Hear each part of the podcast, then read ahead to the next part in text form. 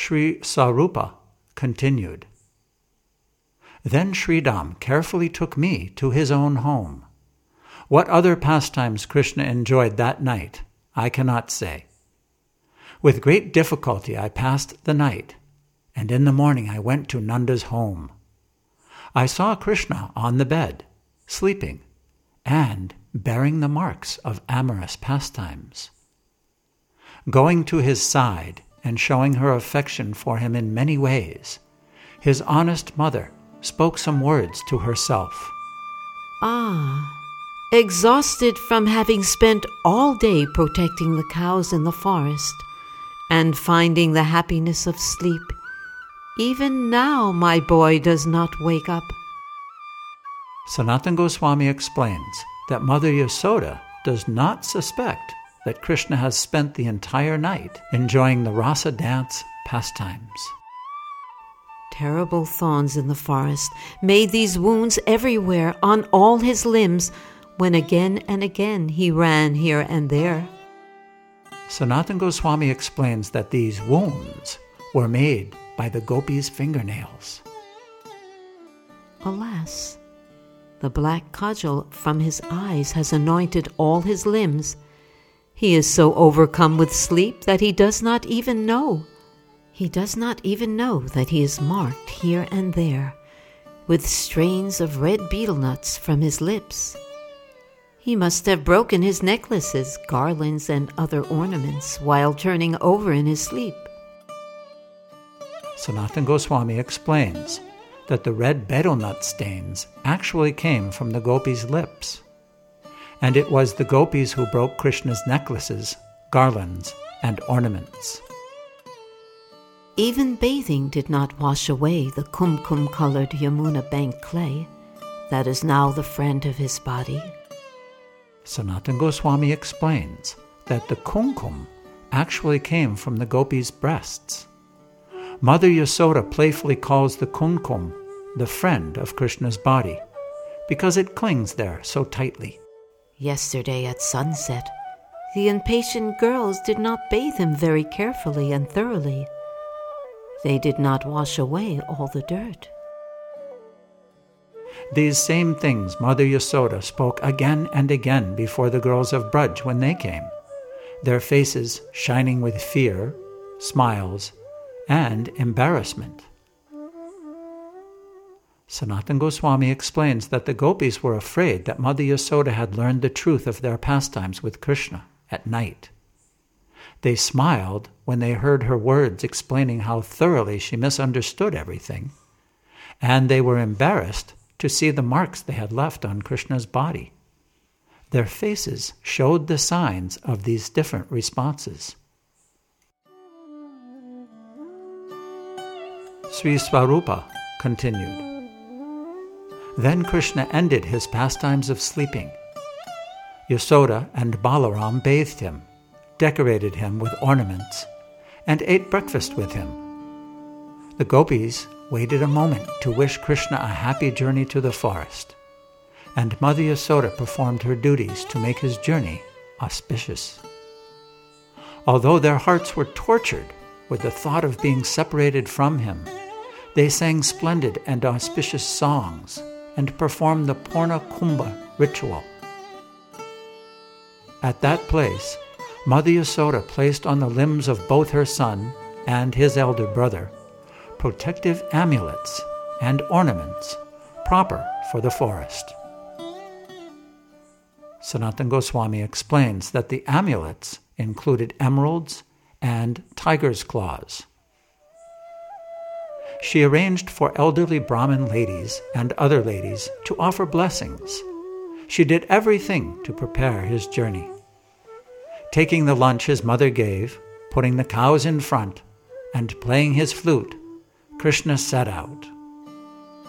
Then, each leaving his own home, all his companions came around him and enjoyed friendly pastimes with him. Together, they played many melodies, sometimes on bamboo flutes, sometimes on horn bugles, and sometimes on leaf flutes. In this way, he stayed with his brother and friends, who carried paraphernalia for his pastimes, and who happily sang, danced, and spoke words of praise. Sanatana Goswami explains that the paraphernalia here includes flags, chamaras, parasols, slippers, fans, snacks, nectar drinks, toy balls, cymbals, and mridanga drums. Balaram walked along in front, and I was in the rear, pulled by the rope of love and unable to bear separation from Krishna. The gopis, on some pretext, began to follow behind. Seeing it was covered with perspiration, Mother Yasoda affectionately wiped her son's face. The milk flowing from her breasts, she followed him outside the gates. Krishna spoke to her, and she turned to go home. Craning her neck to see him, she took two or three steps and then, overcome, went again to her son.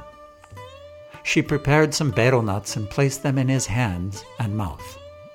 She turned to go, and, as before, she quickly came to him again.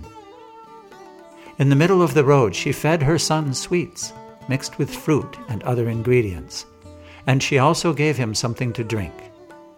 Then she began to go home, but again she returned as before.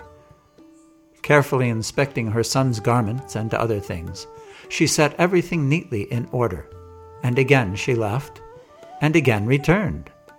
Then she instructed her son Son, don't go far in this impassable forest, and never go where the thorns are. With many sweet words, she made him promise. Then she turned to go back, took a few steps, and returned again. Dear Balaram, you stay in front of your younger brother. Sridham, you stay with Sarup in the rear. Amsu, you stay at his right. Subal, you stay at his left. With a blade of grass, she begged them. Then she gazed at her son. With an agitated heart, coming and going again and again, she defeated a Surabhi cow very affectionate to its newborn calf. Bowing down and grasping her feet, embracing her, presenting many different reasons and speaking many promises, her son made her turn back. As a painted picture, she stood there at the edge of the forest, gazing at her son, the milk flowing from her breasts, and above them many tears.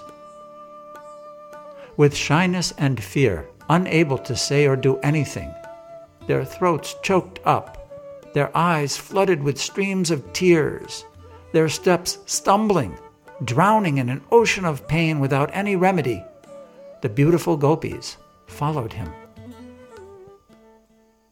Sanatan Goswami explains that the gopis were afraid because their superiors were present.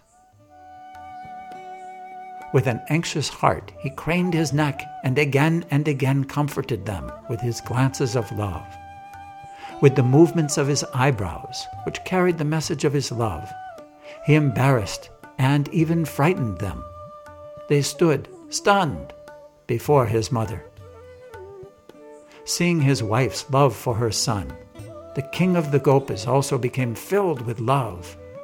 Seeing the people of Braja's great love for his son, he, accompanied by the adult Gopas, followed him for a long way and could not give him up.